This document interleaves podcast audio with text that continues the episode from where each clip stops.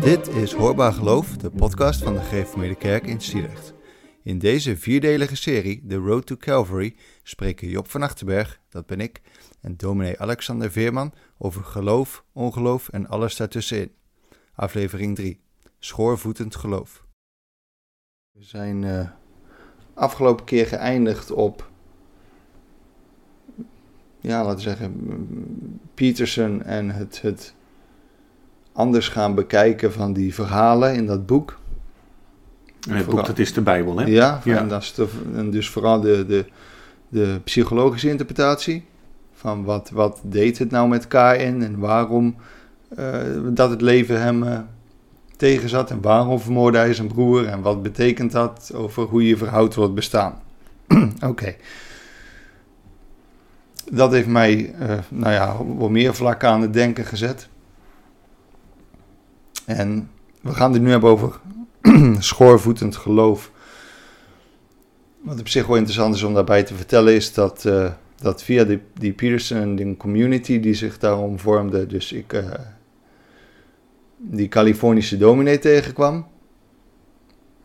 Die dus die commentaarvideo's maakte. En uh, nou, die heb ik toen op een gegeven moment maar eens een mailtje gestuurd. Van der Klee. Paul van der Klee, ja. ja. zelf van oorspronkelijke Friese afkomst. Um, en uh, die heb ik toen een mailtje gestuurd van, nou ja, ik, ik, merk toch wel dat ik met veel vragen zit en ik weet niet helemaal waarmee ik uh, daar naartoe moet. Want ik, was... En wat, wat, sprak je aan in die commentaarvideo's? Uh, wat maakt dat je dacht van, hey, met hem moet ik, moet ik, moet ik eens in gesprek? Hij, hij leek er, hij, hij, stond sowieso erg open voor de manier waarop, waarop Peterson dingen interpreteerde. En dat vond ik op prettig, want ik had vooral geen zin om heel erg religieuze gesprekken te gaan voeren. Nee, precies. Je wilde eigenlijk wegblijven uit uh, dat je je moest verdedigen. Je wilde vragen kunnen stellen. Ja, en hij had ook uh, op zijn YouTube-kanaal had hij al gesprekken met, met mensen. Ook een keer met een Nederlander. En dat deed hij nog niet zo lang. Had ook niet zoveel volgers toen de tijd. Uh, heeft hij nu zo'n denk ik 15.000. Maar toen de tijd was zijn YouTube-kanaal nog vrij klein. En ja, nou ja, daar kreeg ik op zich vrij snel een mailtje over terug. Ik had een beetje uitgelegd hier en daar. En uh, daar hebben we eigenlijk een heel open gesprek gevoerd. Eigenlijk zoals ik zo ook met jou heb gevoerd. Ja. Over van, nou ja, dat ik er nu toch zo anders over na ben gaan denken. En dat ik dat toch best wel vervelend vond. Ik had er eigenlijk helemaal niet de behoefte aan om heel erg anders erover na te gaan denken. Dat, dat is interessant. Uh, dan moet je eigenlijk even uitleggen. Joh. Nou ja, ik hechtte best wel mijn identiteit als, als ongelovige. Ja. Ik had, wat we een beetje in de eerste aflevering bespraken, bespraken ik had, ik had toch echt best wel dat bestaansframe van, nou, ik ben vooral niet dogmatisch. Ik, uh, ik sta open voor het, het, het niet alles kunnen begrijpen, maar ik hecht wel waarde aan de, de wetenschappelijke methode tot het, het, het kunnen komen tot, laten we zeggen, empirisch bewijs voor dingen. En ja, als je dan in één keer, merk ik, dan toch anders over realiteit na gaat denken. Uh, over de manier waarop verhalen werken, de manier waarop mensen denken. Vooral ook, ook ja, hoe, wij, hoe wij geneigd zijn te denken puur omdat we mensen zijn. Ja, dit wordt allemaal zo vaag en abstract. Maar de manier waarop we psychologisch met zaken omgaan met elkaar, ik had er gewoon nooit zo over nagedacht. En wat bidden nu eigenlijk is, wat het is om te offeren. Ja, ik had daar nog nooit op die manier bij stilgestaan dat het een manier is om je als, als mens tot de realiteit te verhouden. Dus uh, raak mijn draad kwijt. Wat was ik nou? Ja, dat is, het ging even om van, van hey, je gaf aan van dat je het uh, dat je ook eigenlijk een soort uh, irritatie bij jezelf merkte. Ja, van, ja precies. Hey, ik, Dank ik, je. Ik heb, ik heb een heldere identiteit. Ik ben gewoon atheïst of ongelovig of hoe je jezelf ook wilt. ja, ja. De, in ieder geval niet gelovig. Dat, dat was helder. Wat dat ook was, maar in ieder geval niet gelovig. Dat ja, was, en, en, en vooral toch wel een, een, een materialist in de zin van materie is, is de hele handel en er is niets buiten dat. Nee, het is even goed om dat helder te zeggen. Het gaat niet, want materialisme wordt ook wel gezien als dat je vooral geld uitgeeft. Dat bedoel ja, je niet? Nee, nee het, is, het wordt ook wel eens omschreven als fysicalisme. Dus alles is fysiek. Er is niets, ja, er is niets buiten materie. En had je dan ook het gevoel, of, de, of en misschien nog wel trouwens, maar dat je dat zoiets hebt van ja, mensen die geloven dat het zijn eigenlijk een soort zweverige uh, mensen die een stukje van hun ratio buitenspel zetten en daar doe ik niet aan mee. Ja, ja, zo vond ik dat wel, ja. ja nou, het waren verder allemaal prima mensen en ik kon er goed mee opschieten, maar... Uh, Ja, ja, die vond, ja, waarschijnlijk uh, waren ze zo opgevoed of ze hadden er nooit echt kritisch over nagedacht. En ik had er wel kritisch over nagedacht. Dus, jij, jij, was wat verder dan de anderen. Ja, ja, ja. Dus ja, nou ja, ik was ook niet echt meer gewend om heel erg, merkte ik dan, uit dat frame te stappen met... Hmm. Dit forceerde me redelijk om opnieuw naar dat soort dingen te kijken. Ja, wat trouwens andersom ook zo is. Hè? Dus ik, ik denk dat uh, mensen die uh, gelovig zijn groot geworden en nooit uh, over de muren van hun geloofsgemeenschap hebben gekeken, of hun, hun eigen vreemd, zullen we zeggen, ja. ook um, ja, volstrekt niet kunnen voorstellen wat daar buiten gebeurt, maar dat dat wel bijzonder verrijkend is. Dus dat gelovigen ook eens uit hun um, bubbel stappen uh, en gewoon echt dat gesprekje zoeken. Niet, niet om te overtuigen, maar om te horen van wie ben je nou? Dat zeg maar. Ja, ja, maar ja, ik denk dat dat waarschijnlijk gewoon ook iets menselijks is. Uh, en, en, en, dat we tot op zekere hoogte is het, is het vervelend om in dat uh, zogenaamde cognitieve dissonantie te zitten. Dus dat je twee ideeën tegelijkertijd probeert te jong leren. En op een gegeven moment, ja, dat, dat wil je niet. Dus dan ga je of je gedrag of je ideeën aanpassen. Ja, dat is, dat is vervelend. En dus het is ook wel een soort comfortabel om te blijven zitten in wat je, wat je vindt. Ja, en toch, en dat is interessant, uh, Job. Uh, toch um, dacht je van, ik moet met uh, Van der Klee in gesprek. je vond het irritant, maar je deed het toch? Ja, het zat me dwars dat het me niet losliet. Maar aan de andere kant ging het mentaal zoveel beter met me. Dus nogmaals, ik had geen last meer. Gewoon in één keer dagen niet van dat, van dat negatieve wat in mijn hoofd zat. Dat had ik ooit één keer eerder in mijn leven gehad. Dat het een paar jaar daarvoor, dat het gewoon vier, vijf dagen lang gewoon weg was. En toen daarna kwam het weer terug. Maar ik oké, dus nu bleef het zo. En ik denk, ja, ja dan, moet ik toch een soort een, een, een verband trekken met waar ik nu mee bezig ben. Dus hoe zorg ik ervoor dat ik dus die ideeën die nu met elkaar in conflict zijn, dat ik dat recht trek. Dus dat ik een soort op deze manier kan blijven gaan zonder dat het me heel erg dwars zit. Want ik zei ook tegen mijn vrouw, ja, gaat het nog wel goed? Met, heb ik, begin ik rare dingen te zeggen? Nee? Oké, goed. Uh, want dan denk ik, ja, misschien moet ik dan iets gaan doen met, uh, ja, dat ik net doe alsof ik dan geloof. Dat ik net, net doe alsof dat ik ga bidden. En dan, dat ik bijvoorbeeld ja, net doe alsof God bestaat. En dat ik, uh, misschien gaat dat, kan ik mezelf een soort psychologisch voor de gek houden. Ja, want, want, waarom ging je dat denken? Had, had dat te maken met dat Van de Klee zei van, nou, misschien moet je het gewoon eens proberen. Want je zit zo in dat spoor van, van daar, daarover nadenken? Of was het iets dat bij jezelf ontstond? Ja, daar, daar, daar begon ik toen mee te spelen, maar dat was net voordat ik met Van der Klee in gesprek ging. En hij beaamde dat wel. Hij zei van, waarom, waarom probeer je niet gewoon naar een kerk te gaan? Waarom ga je niet gewoon bidden? Ik zeg, ja, dat ga ik toch niet doen. Dat is toch voor andere mensen? Ik, ga, ik, ik ben niet iemand die bidt. Dan, op het moment dat ik dat doe, dan ben ik iemand die aan het bidden is. En ik, ik vind het niet, geen prettig gevoel wat het over mezelf zou zeggen. Het is een soort, soort bescherming van het ego, denk ik, om, om, dat, om dat maar niet te hoeven doen. Maar ja, uh, aan de andere kant zei ik van ja, maar het gaat wel steeds beter. Het gaat alleen maar goed met me. Dus ja, ja dat ik dan misschien dat atheïsme een beetje kwijtraak. Uh, ja, dan, misschien is dat gewoon een, een offer wat ik moet, moet brengen. Ja. Dus ik heb best een tijd daardoor, net alsof, net alsof gedaan. Dus ik ben bij jullie, nou ja, bij ons. Ja, ja toen, toen bij jullie, ja, nu, bij ons. Ben ik een soort schoorvoetend de kerk ingelopen. En uh, ik was zo, zo opgevoed, dus het was allemaal niet, niet nieuw voor me. Maar je gaat toch een kerk in die je niet kent. En ik ben daar gaan zitten. En met een, ik had in het begin nog een notitieboekje bij me. En dan maakte ik notities over wat er allemaal verteld werd. En uh, dat ging eigenlijk wel goed. Sommige preken vond ik echt helemaal niks. Ik vond dat zingen ook helemaal niks. maar soms zat er een preek bijvoorbeeld van, uh, van Arnoudsen. Die vond ik heel fijn preken. Die, die zat ook vooral op dat... Ja, ook op de psychologie en op het, op het hoe moet je nu leven. En dat, dat trok mij enorm aan. Ja. En uh, daar, ik heb ook een tijd, dan, dan, dan besloot ik niet meer te gaan. En dan ging, dan ging het gewoon weer niet lekker. En ik, nou ja, misschien moet ik dan toch naar de kerk gaan. Nou ja, misschien helpt het wel. Dus ik ging het vooral wat experimenteel. Uh, ja, uh, en, en, zeg maar, eh, is er dan voor jou een, een, een, soort van omslag geweest dat je zei van nu. Uh, want, want het even goed ook voor de, voor de mensen die, die luisteren. het is niet zo dat jij zeg maar alleen met Van Klee hebt gesproken en hier naar de kerk bent gegaan. Je hebt ook echt um, duizend boeken verslonden. Hè? Dus je, je bent enorm, uh, want dat deed je denk ik al, op een gegeven moment ben je dat gaan doen, heel veel gelezen. Ja. Uh, filosofie, uh, wetenschapsfilosofie, theologie, psychologie. dus ik, ik, denk dat dat ook een belangrijk spoor is van jou. Dus je, je hebt um, enorm nagedacht aan de hand van, van denkers. Van, en waar sta ik dan? Maar je, je, je liep ook die, noem het even, de praktijk in. De praktijk van de kerkdienst.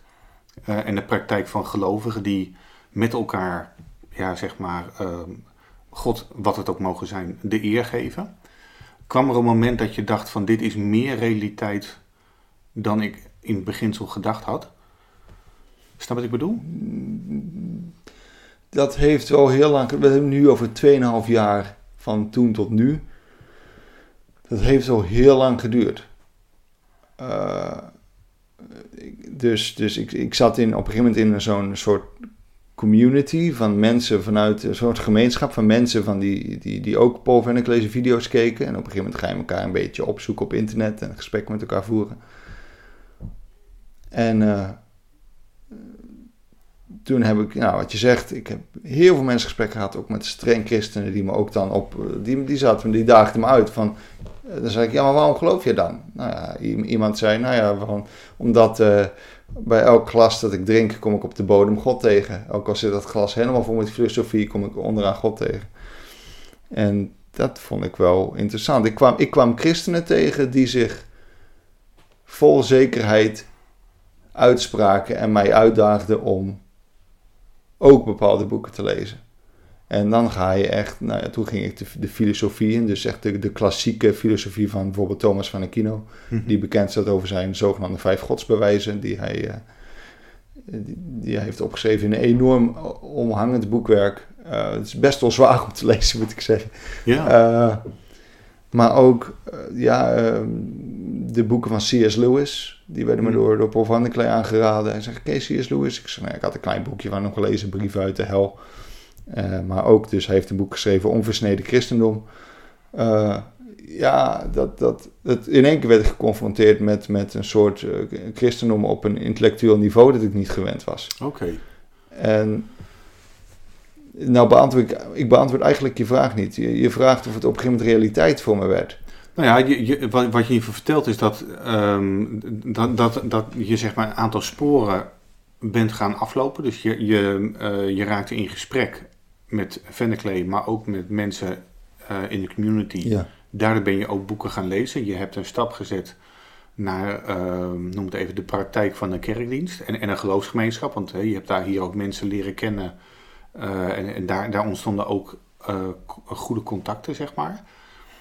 Um, maar ik, ik denk dat die boeken, dus wat je beschrijft, dus die, die denkers, dat het ook onderdeel uitmaakte van dat proces van je verhouden met noemt de praktijk van, uh, van een geloofsgemeenschap. Ja, ja. En, ja, en zeg maar, wat, ik, wat, ik mij heel erg, wat mij heel erg bijstaat van uh, hoe ik jou heb gevolgd, is dat je aan de ene kant heel veel waardering uh, altijd hebt gehad en nog steeds voor wat er in de kerkdienst gebeurt. Ook, ook, ook hoe de mensen met elkaar omgaan. Zeker. En ook het verlangen om op de een of andere manier daar ook zeg maar ook, ook noem het in, in het, um, noem het even in, in het mysterie um, in, in, bij, bij te zijn, zullen we zeggen. Ja. En tegelijkertijd dat je heel sterk die ratio hebt van, uh, maar goed, dit is ook allemaal poppenkast, want dit kan helemaal niet. Nou ja, ik, ik had een collega bij de brandweer die ik eh, wel als kende als, als gelovige. En dus toen ik me een beetje dingen begon af te vragen met, nou ja, wat moet ik hier nu mee? Toen zei ik op een gegeven moment ook tegen hem van, nou kun je maar eens uitleggen hoe dat zit met die dubbele predestinatieleer van Calvijn? Want ik begrijp echt niet hoe dat werkt nou ja, uh, uh, nou ja, toen kreeg ik van een andere brandweercollega een boekje over theologie. En dat ben ik gaan lezen en dat, dat, dat irriteerde me dan gelijk mateloos. Want dan zit zo'n theoloog... Uh, ja, nou ja, zijn zo, je kunt gewoon, God kun je niet volledig bevatten. Nou, dan ben je van mij al af. En denk ja, maar zo gaan we niet beginnen met dingen die vanaf... Dan kun je het ook niet falsificeren. En dan ben je wetenschappelijk al wat mij betreft, uh, nou ja, dan ben je minderloos bezig. Afijn, ik was toen nog niet zo bekend met de scheiding tussen religie en wetenschap en de verschillende domeinen waartoe dat zich bevat.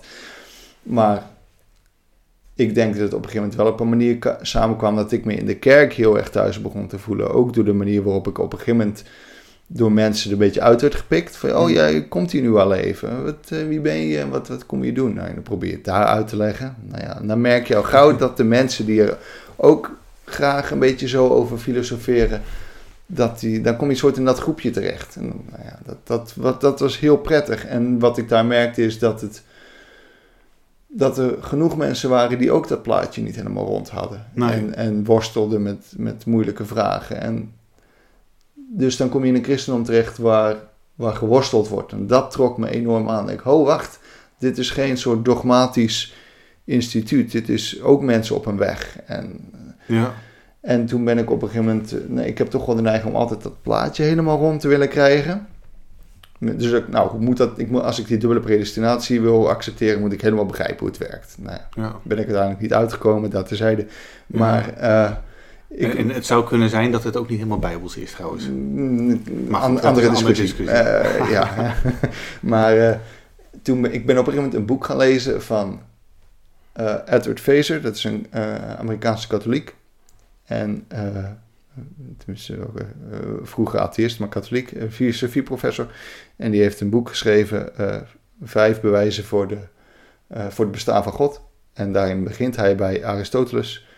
vervolgens, dat is bewijs 1. Daarna bewijs 2 is vanuit het Plato neoplatonisme. Hm.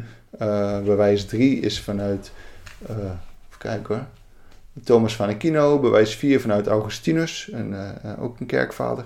En bewijs 5 vanuit het, rationalisme van Leibniz. En het mooie van dat boek is dat gaat, uh, gaat eerst bijvoorbeeld het bewijs van Aristoteles, gaat informeel met, moet ik even wat, wat filosofische dingen, woorden gaan gebruiken, maar je hebt de actualiteit en potentie. Dus de actualiteit van een ijsblokje heeft de potentie om, als het heet wordt, een, een, een plasje water te worden. Nou ja, en zo legt hij in het begin legt hij het soort informeel uit uh, dat er, uh, nou ja, we kunnen uh, verandering zien als een eigenschap van de realiteit. we kunnen bijvoorbeeld niet alles is altijd verandering, maar ook niet alles is altijd statisch. En dat kun je dan helemaal terugvoeren tot een soort begin. En dan, nou ja, dat begin noemen we God. En in elk, dat gaat dan van stap 1 tot en met stap 50. Helemaal als we dit accepteren, dan, dan dat accepteren, dan. En dat, gaat helemaal, dat zijn helemaal logische argumenten, premissen, en waarop een, on, uh, een conclusie volgt. Als je die premisse accepteert, accepteer je automatisch een conclusie. En een conclusie is steeds, daarom bestaat God. Oké. dus dat is boek 1, boek de, bewijs 1, bewijs 2, bewijs 3, bewijs 4, bewijs 5.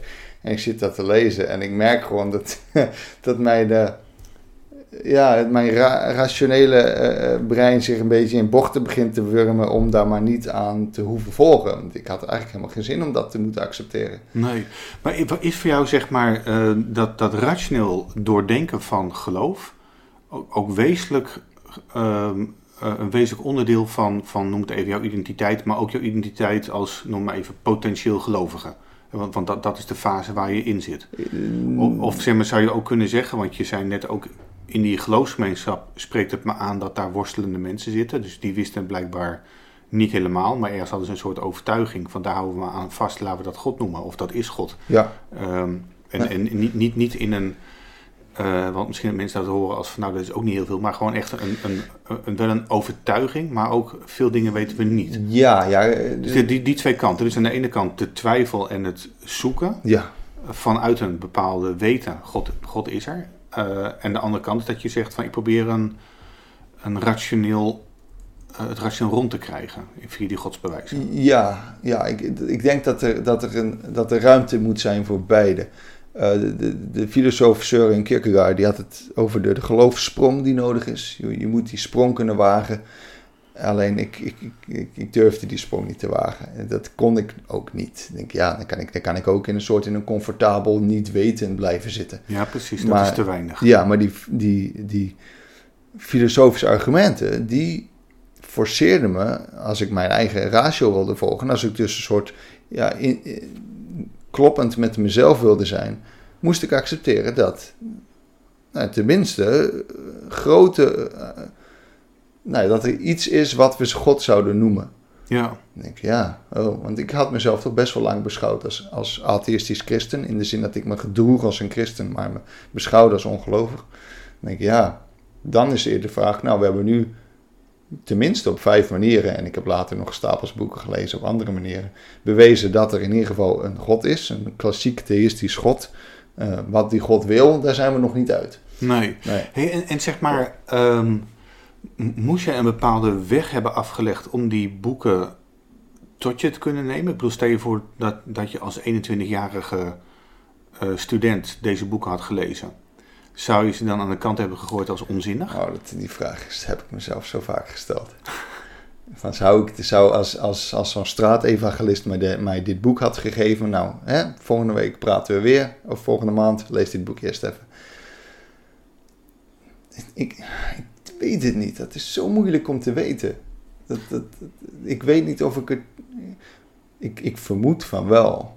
Ik denk dat ik me dat wel. Dat ik me, als ik, als ik er echt oprecht mee had willen worstelen, dat ik tot die conclusie zou moeten hebben gekomen. Ja, maar ik denk, het, het, zo, zo gaat het leven ook. Ik bedoel, dat, was met mij niet anders. Dat ik ook, ik nam afscheid van het geloof. Maar het liet me niet los of zo. Um, maar, maar, dat is ook zeg maar dan een, een soort, um, dat, dat dan een beweging in, in uh, in die, in die, op die weg, in die beweging komen er nieuwe mensen langs, of nieuwe ideeën, of nieuwe boeken, of boeken opnieuw. Ja. Uh, en ik denk, er is altijd interactie tussen wie jij bent op dat moment en dat wat je hoort en, en, en wat je leest. Ja. ja, en als ik nu terugkijk, denk ik, ja, ik kan, ik kan er nu wel een soort vrede mee hebben, hoe dit allemaal gegaan is. Maar ik vond in het begin, heb ik ook best wel geprobeerd om dan, nou, afgelopen met die onzin ik stopte mee. Uh, was leuk zolang het duurde, maar uh, ja. ik blijf het niet doen. En dan, ik had toch nog steeds weer de neiging om er iets over te gaan lezen. En het grappige is dat ik, ik heb een, vanuit dat, dat klassiek theïsme, echt die, die harde analytische filosofie, kwam ik dat, dat, dat geeft een goed houvast. En hoe meer ik er nu weer over lees, hoe meer ik er weer achter kom dat ik er eigenlijk heel weinig van begrijp. Hm. Bijvoorbeeld, we hadden toen ook wij hadden toen dat uh, gespreksgroepje met de kerk. En toen hadden we het over bidden. En toen was ik er toch stellig van overtuigd dat bidden geen zin had. Want God was onveranderbaar. En daar kunnen wij als mensen niets aan veranderen. Nou ja, nou, ja dat toch, voelt ook weer niet lekker. Want ja, waarom bidden we dan? Jezus zegt toch ook dat we moeten bidden. En dan kom je weer met dat soort dingen. Nou, dat beeld klopt er ook niet helemaal. Dus dat moet ik wat bijstellen. Want ja, uh, een, een zogenaamde onpasseerbare God is een heel ander verhaal dan uh, bijvoorbeeld Jezus die wij in de evangelieën beschreven zien. Ja. En dus hoe ga je daar dan naartoe? En dat was eigenlijk een stap waar ik, die ik heel moeilijk vond om te maken. Want ik vond het heel prettig om dat rationele beeld te hebben. En ik, nou, ja. iemand kan mij vertellen dat dat niet klopt. En dan denk ik, ja, oké, maar ik heb toch die stappen gevolgd. Wat gebeurt er als jij dan die stappen volgt? Dan zouden we op hetzelfde uit moeten komen. Maar hoe kom ik dan? Hoe kom ik dan uiteindelijk op dat christendom uit? Ja. Je kan Jezus prima zien als bijvoorbeeld een uh, symbolische uh, persoonlijkheid die, die de, de volledige verantwoordelijkheid neemt voor, voor zijn bestaan, tot het uiterste uh, de waarheid spreekt en vanuit liefde handelt en daar de prijs voor betaalt. Dus van, uh, dat, dat kruis wat, wat in het mm. midden van alles staat, waar alles plaatsvindt, weet je wel, de, de, de, de Calvary, waar we dit nou noemen, de plek waar alles samenkomt. Ja. Dat, dat kon ik eh, symbolisch prima behappen, maar, maar als realiteit van, er heeft daadwerkelijk iemand uh, uh, rondgelopen 2000 jaar geleden die, die meer was dan, dan mens, laten we zeggen dat, uh, dat is een heel ander verhaal. En ja. daar kom je weer in die worsteling met, ja, ga ik hier nu... Maar wat interessant is, uh, Job, is dat je, jij op een gegeven moment uh, wel zoiets had van... Ehm, als een kerk zich niet durft uit te spreken, stelt het ook niks voor. Want ik herinner mij dat jij op een gegeven moment mij ook ging bevragen van... is, het, is voor jou nog geloof puur symbolisch? Ja. Of, of zit daar een realiteit achter? Waarbij je ook duidelijk liet merken dat als het alleen maar symbolisch zou zijn dat we dan ook wel klaar waren met het gesprek, zullen we zeggen. Uh... Oké, ja, je hebt een goed geheugen. Uh, ja. ik... het, het, ging bijvoorbeeld over de opstanding. Uh, oh, en, ja. Dus, en wat, wat ik toen verrassend vond, want je was toen nog steeds heel erg aan het worstelen, maar dat voor jou het belang ehm, van de opstanding heel helder was. Ehm, dus, dus als dat zeg maar alleen maar symbolisch zou zijn, dan zou dat hele verhaal minder steekhoudend worden. Ja, ja, ik was erbij eigenlijk stiekem, zonder dat ik het Paulus aan het citeren, uh, zie ik nu. Maar Eh, ja, als, als het niet waar is, dan, dan ja, wat, wat doen we hier dan met z'n allen? Ja, dan zijn we een soort, bedoel, we gedragen ons verder prima. Eh, maar waar gronden we dat in? Ja. En ja, dat, dat, dan, want dan was ik nog steeds een soort, soort ja, atheïstisch christen die, die, eh, die eh, wat, wat Jezus hier en daar verkondigde als, als fijne manier van, van leven regels zag. Maar dat, dat verkleint het ook een soort tot, tot pure ethiek. En dat, ik, ik weet niet of, of dat juist is. Nee, ik denk dat, dat, eh, dat de kracht van geloven is dat het meer is dan dat. Ja, Dus dit, het is ook zeg maar, eh, het is, het is zeg maar ethiek. De- het gaat altijd over het goede doen en daarin gebeurt ook heel veel. Maar het is ook zeg maar eh, de beschutting ehm, ehm, zeg maar, van je leven, ehm, maar ook de richting. Het is ook zeg maar eh, de onrust. Dus dat je, dat je ook niet genoegen neemt met eh, gelatenheid of dat je dingen maar laat gebeuren. Want je ook zoiets hebt van ja, wacht even, we moeten ook ergens voor gaan staan, want, want we horen bij die God. ja, Dus het is, en ik denk, tenminste ik merk zelf, dat het voor mij heel erg van belang is dat ehm, God niet, noem het even immanent is, dat dit, dat gewoon zeg maar iets is wat we in onze, eh, in onze werkelijkheid, dat dit alleen in onze werkelijkheid zit, maar dat die ook eh, van buiten komt, zeg maar. Eh, dus dat God als het ware, zeg maar, onze werkelijkheid overstijgt. Dus hij is groter dan wat ik kan denken, wat ik kan ehm, ehm, zien. ja, dus dat betekent dat het woord mysterie is voor mij ook niet een, een makkelijk woord van, om van dingen af te zijn, maar wel eh, een soort overgave van nou blijkbaar ehm, ja, kan, ik, kan ik iets zien, maar lang niet alles. Maar wel voldoende om me eh, te gaan richten op die, op die God, zeg maar. ja, En zeg maar, in die beweging die ik heb gemaakt vanuit ehm, nou, zeg maar, vrij dogmatisch geloven, vanuit één heldere waarheid, naar niet meer geloven of proberen niet meer te geloven. Eh, en wat ik nu gewoon merk is dat ik een hele sterke overtuiging heb. Ehm, en het- voor mij kan, komt niemand daar ook meer aan, ehm, maar dat God mij draagt. Eh, dus mijn, mijn laatste zekerheid en mijn, ehm, de kracht onder mijn bestaan is God. En daar kunnen mensen vragen over stellen, die kunnen dat, maar ik ga er niet meer aan twijfelen. Dat, dat is gewoon ja, een realiteit. En, en die God heeft alles te maken met Jezus. En vervolgens weet ik heel veel niet. Eh, en hoef ik ook heel veel niet te weten. Dus ik, en ben ik ook geïnteresseerd omdat ik ook ontdek dat andere mensen mij ook iets kunnen vertellen. Ook als ze op een totaal ander spoor zitten dan ik. En zoals toen wij in gesprek raakten, jij mij ook dingen hebt geleerd en mij ook in beweging hebt gebracht. ehm, om, om meer over dingen na te denken. Ik herinner mij een gesprek waarin jij, eh, want jij, jij schrijft ook eh, in een dagboek, in ieder geval heb- dat heb je een periode gedaan, eh, waarin je ook gedachten opschrijft over God. Eh, of je dat in die tijd kon, kon zien als realiteit of niet, maar je had daar gedachten bij. mhm, En ik herinner mij dat je één keer een verhaal had geschreven over zonde. Nou, zeg maar, in, vanuit mijn biografie ehm, is zonde be- belast geworden. Omdat, omdat ehm, ja, mensen daar zo klein mee werden gemaakt dat ik merk dat ik in mijn, zeker in mijn eerste gemeente, een, een woord als zonde een beetje ging vermijden. ja, Omdat ik bang was dat mensen daar ook misschien klein door gemaakt zouden worden. ja, echt dat juk. Ja, Ja. precies. Wat jij juist vertelde over, eh, en eigenlijk als eh, niet-gelovige, van dat zo'n woord precies datgene beschrijft waar je aan stuk gaat, maar waar je, niks aan, waar je ook geen grip op hebt. Of waar je wel grip op hebt, maar waar je niet meer van afkomt. Dus dat het heel heilzaam is om iets wat niet goed is, of wat niet aan je, bij je bestemming hoort, om dat maar gewoon te benoemen. En dan zit je in het christelijk geloof ook met, eh, je, je benoemt wat niet oké is, maar er is ook een, een route waar je weer bij jezelf en bij je bestemming kunt komen in het licht van Christus. Zo. nou, dus dat, dat zeg maar, dus wat ik wilde zeggen is ehm, dat veel dingen voor mij ook, ook zoek, zoeken is, Ja. maar dat ik ook gevoed word door gesprekken. En dat het gesprek met jou mij ook gevoed heeft om daar weer opnieuw naar te kijken en ook naar de waarde van, eh, eh, nou, van, van wat wij in de traditie, de christelijke traditie, met ons meedragen. Dat is een compliment eigenlijk. Dank je. Ehm, ja, hoe, hoe, hoe, hoe ga ik hier eh, ook verder? Nou ja, dat was ook wel dat, dat, dat verhaal met die zonde. Ik kan me dat nog vaak herinneren. Wat, dat was een soort reflectie op dat we de gevolgen van onze acties niet kunnen overzien. En dat, dat het heel moeilijk is om te weten wat, wat je moet doen als je ook niet weet wat, waar je daarin zondigt, waarin je de plank mislaat eigenlijk, waarin je het doel mist. En wat het, het soort omarmen van een religie doet, is die, die plaatst je een soort meer, tenminste bij mij deed het dat, het plaatste me meer buiten mezelf en het, het, het stelde me in staat om te kijken naar mezelf als een soort. Zo gauw je. Hoe vind ik hier de woorden voor? Zo gauw je een soort tot de conclusie komt dat er een God bestaat. En het zegt waarschijnlijk meer over mezelf dan over iemand anders.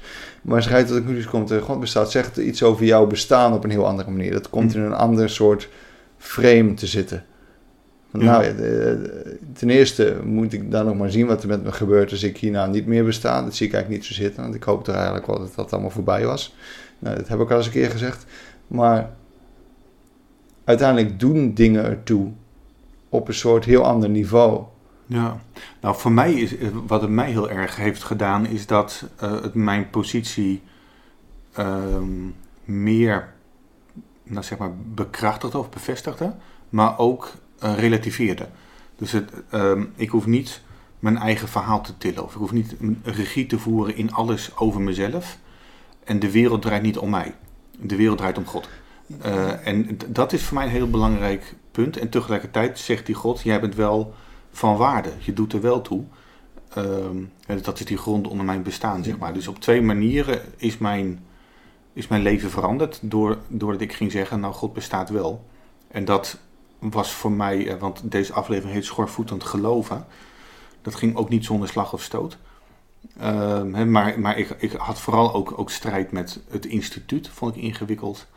Ehm, ik, ik vond het lijden ingewikkeld. en ik vond het heel ingewikkeld om het lijden te rijmen met God. Dus voor mij was heel erg een vraag van... Ehm, of, ja, tenminste, ik, ik, eh, toen uh, een vriend mij vertelde van... Ja, maar jij praat zoveel over God. Ik denk dat jij gewoon gelooft, maar je weet niet hoe dat ik toen ook dacht, ja, maar als God wel bestaat, heb ik een groter probleem dan als hij niet bestaat. Ja.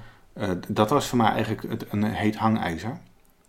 Hoe verhoud ik mij in de vrede met een God die goed is? Hoe kan ik die verhouden met het lijden wat gebeurt, uh, wat de een de ander aandoet en ook ja, kwetsbare mensen of kinderen die gewoon niet kunnen kiezen, maar wel zeg maar uh, ja, stuk gaan. Ja. En, en ja, wat, wat zegt dat over God? Ja, ja dat, dat is het probleem van het lijden. Het is, is vreselijk moeilijk. Dat er zijn ook de nodige verdedigingen en interpretaties over geschreven. En ik heb er hier en daar een paar gelezen, maar daar durf ik op een gegeven moment wel te zeggen van ja, wat, wat, wat weet ik hier nu van? Ja. Nee, precies. Maar, dus, uh, um, maar wat, wat, wat ik zelf dus interessant vind, hè, ook, ook in jouw verhaal, maar ook in mijn verhaal, dat ondanks die noem even die hete hangijzers. Ja. Uh, dat je ergens toch zegt van uh, mijn weg gaat zo dat ik uiteindelijk wel iets moet met die God. Uh, nou ja, ja, ik denk als ik, als ik die rationele conclusies getrokken heb. En het is ook niet dat ik bij dat ene boek ophield. Ik, ja, nou misschien heeft deze het mis, laat ik er nog een paar andere boeken over lezen. Nou, dat, het is over het algemeen komen die ook alweer op die conclusie uit. En daarbij moet ik me nog steeds van weerhouden dat ik, niet, dat ik ervoor zorg dat ik niet in een soort echo-kamertje terechtkom waarin ik, eh, waarin ik geen dingen lees die het er niet mee eens zijn. Die heb ik ook gelezen, maar ja, die, die, uh, nou, die hebben dan weer niet de juiste argumenten. Het is nu ondertussen gewoon uh, makkelijker om te accepteren dat God wel bestaat. Dan denk ik, oh ja, daar moet ik dan wat mee. Daar moet ik me wel een soort mee verhouden. Ja. Uh, ik, ik, weet ook niet hoe ik dat verder zou moeten beargumenteren. Nee, en maar over dat verhouden, want dat is misschien nog interessant als, als, ja, zeg maar, weet je, naar het einde toe van deze aflevering. want je, je uh, halverwege vertelde je van, uh, ik, ik moet maar doen alsof. Ja. En er is dus een moment gekomen waarop dat doen alsof werd van, uh, het, het, is zo. Uh, want, want je hebt een aantal rituelen heb je, ben je gaan doen. het bezoeken van een kerkdienst. Ja. Ehm, je bent gaan bidden. Uh, en ergens kan een moment dat, je dat het niet meer uh, praten in je eigen hoofd was tegen je eigen uh, gedachte, maar dat het ergens te maken ging krijgen met, met God, of niet? Dat zou kunnen. Oh, wat een fijne ontwijking is dat. Nee, ja, er zijn wel momenten waarop ik me dat heb afgevraagd. Maar ik ben ook altijd wel van nature weer zo sceptisch dat ik me dan afvraag of het ook daadwerkelijk zo was. Maar dan denk ik, ja, waar kwam dat dan vandaan? Dat, weet, ik veel, wat weet ik daar nou van? Maar uh, ik weet wel op een gegeven moment dat ik mezelf op een gegeven moment zoiets had van, ja, ja het lijkt er toch op dat ik een christen ben geworden. En toen heb ik tegen mijn vrouw gezegd, ik denk dat dat toch wel gebeurd is ondertussen. Vreemd als dat voelt. Nou, dan heb ik dat nog maar eens een tijdje aangekeken. Nou, had ik eigenlijk gewoon geen mentaal probleem mee.